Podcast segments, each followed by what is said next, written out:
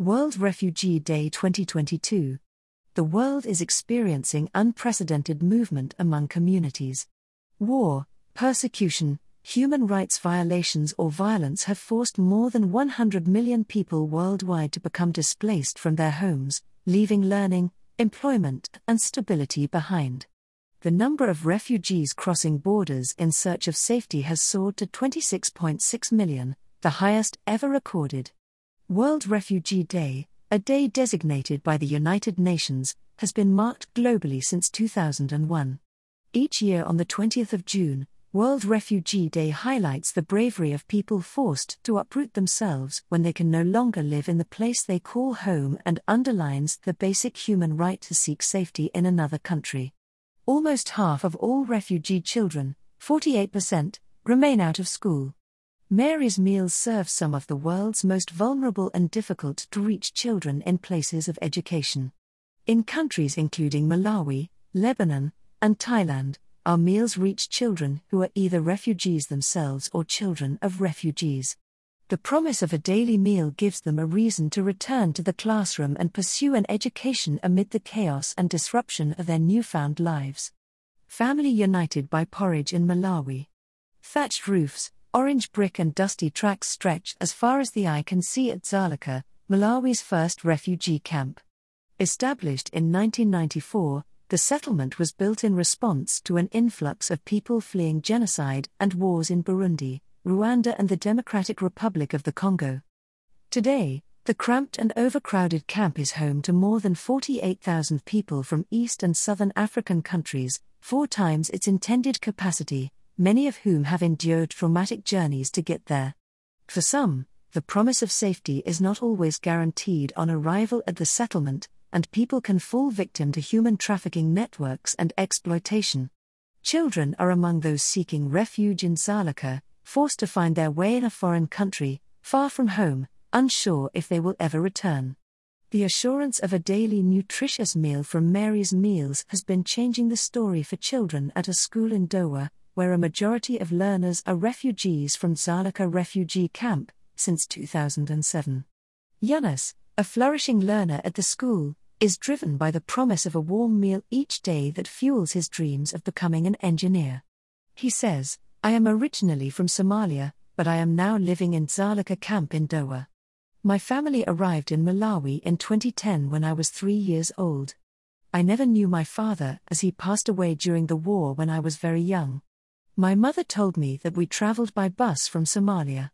She told me that it was not an easy journey. At times we walked long distances to save on transport until we arrived in Malawi. In this school, I have fellow learners from Rwanda, Burundi, the Democratic Republic of Congo, Malawi, Somalia, and many more countries, and despite the different nationalities, we are all treated equally by the teachers and the communities. I enjoy the lessons here they make us feel at home. I work hard in class. Another factor that unites the learners is the phala, porridge. The provision of phala brings us learners together as a family. As we queue to receive and eat the phala together, we become family. The family that eats together stays together. Reaching the vulnerable in Lebanon. Thousands of miles away in the Middle East is Borj el Barajna, Lebanon, one of the country's Palestinian refugee camps.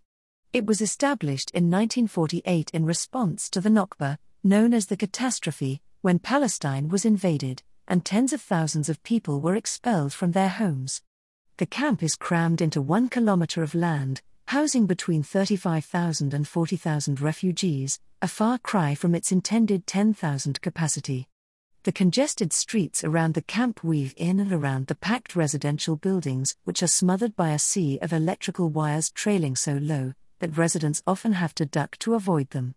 Not only has the camp provided shelter for generations of Palestinian refugees, but it also houses Syrian families fleeing the country's unrelenting civil war, pushing the camp's resources and space well beyond their limits. Lebanon's refugee population is one of the largest concentrations of refugees per capita in the world and includes around 1.5 million Syrian refugees. Day to day life for the camp's inhabitants is extremely challenging because of poor infrastructure, limited job opportunities, and a lack of medical and educational facilities. More than half of the country's refugee children are unable to pursue their primary education because of economic hardship. Together with our partner, Dorcas, Mary's Meals provides life changing meals to almost 1,500 vulnerable children, aged 3 to 14, affected by the civil war in neighboring Syria in places of education. This includes a community center within the Borj el Barajna refugee settlement where 12 year old Tarek lives. He shares a two roomed house with his parents, three brothers, two sisters, aunt, and three cousins. Tarek says, I used to live in a big house in Syria. We had a garden and I used to go to the beach with my uncle. Now I live in the camp in a small house, with one bedroom and one living room. Tarek attends an informal education center in the settlement and receives a sandwich wrap served with fresh fruit or vegetables each school day from Mary's Meals, a powerful incentive to come to class. He tells us, I like everything in the school.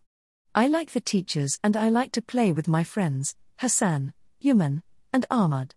I like the food at the school. It makes me stronger and I will stay healthy. The food helps me concentrate and study more. I like learning new things. My favorite subject is science. If I didn't come to school, I would miss my teachers and my friends. It is important to come to school to learn and to get a good job. I'd like to open a vegetable shop in the future, and if I come to school, I can learn how to make good calculations. Chasing a secure future in Thailand. Myanmar in Southeast Asia has struggled to recover from the effects of multiple crises in recent years. Political unrest, climatic events, high fuel prices, unemployment and unsafe living conditions have pushed large swathes of individuals and families from Myanmar into Thailand. Living conditions for those who have made the treacherous journey are extremely challenging, as many families face financial hardship and rainy seasons cause untold damage to their inadequate housing and food supplies. Many of the children who receive our meals in Thailand are refugees from Myanmar, or family members of refugees who have not always been accepted into Thai schools. Our school feeding program in Thailand is delivered through our partner, the Living Water Foundation, and provides a social safety net for migrant families, protecting their children from exploitation. The schools where Mary's meals are served are in Rangsit, Sattahip, Taurua, and Samut Sakhon. Like any refugee child, settling into a new environment is challenging as it is here, where the children of Myanmar refugees can't speak or understand the Thai language. Encouraging these vulnerable children to the classroom through the promise of Mary's meals is a vital step towards a brighter future, as they learn both how to speak and write in Thai, essential skills to secure work and a means of income. Aung came to Thailand as a baby, his family having fled Myanmar under a cloud of tension and violence he counts himself among the lucky children given the chance to embrace written and spoken Thai language skills from a young age by attending school. His learning was disrupted by the COVID 19 outbreak when he accepted a job in a factory to support his family's money troubles, but his desire to learn never faltered. Now, he attends lessons every Saturday where he can meet his friends and enjoy his daily meal. Aung says, I came here when I was little with my parents, and at first, I missed my friends, but now Thailand is like my second home.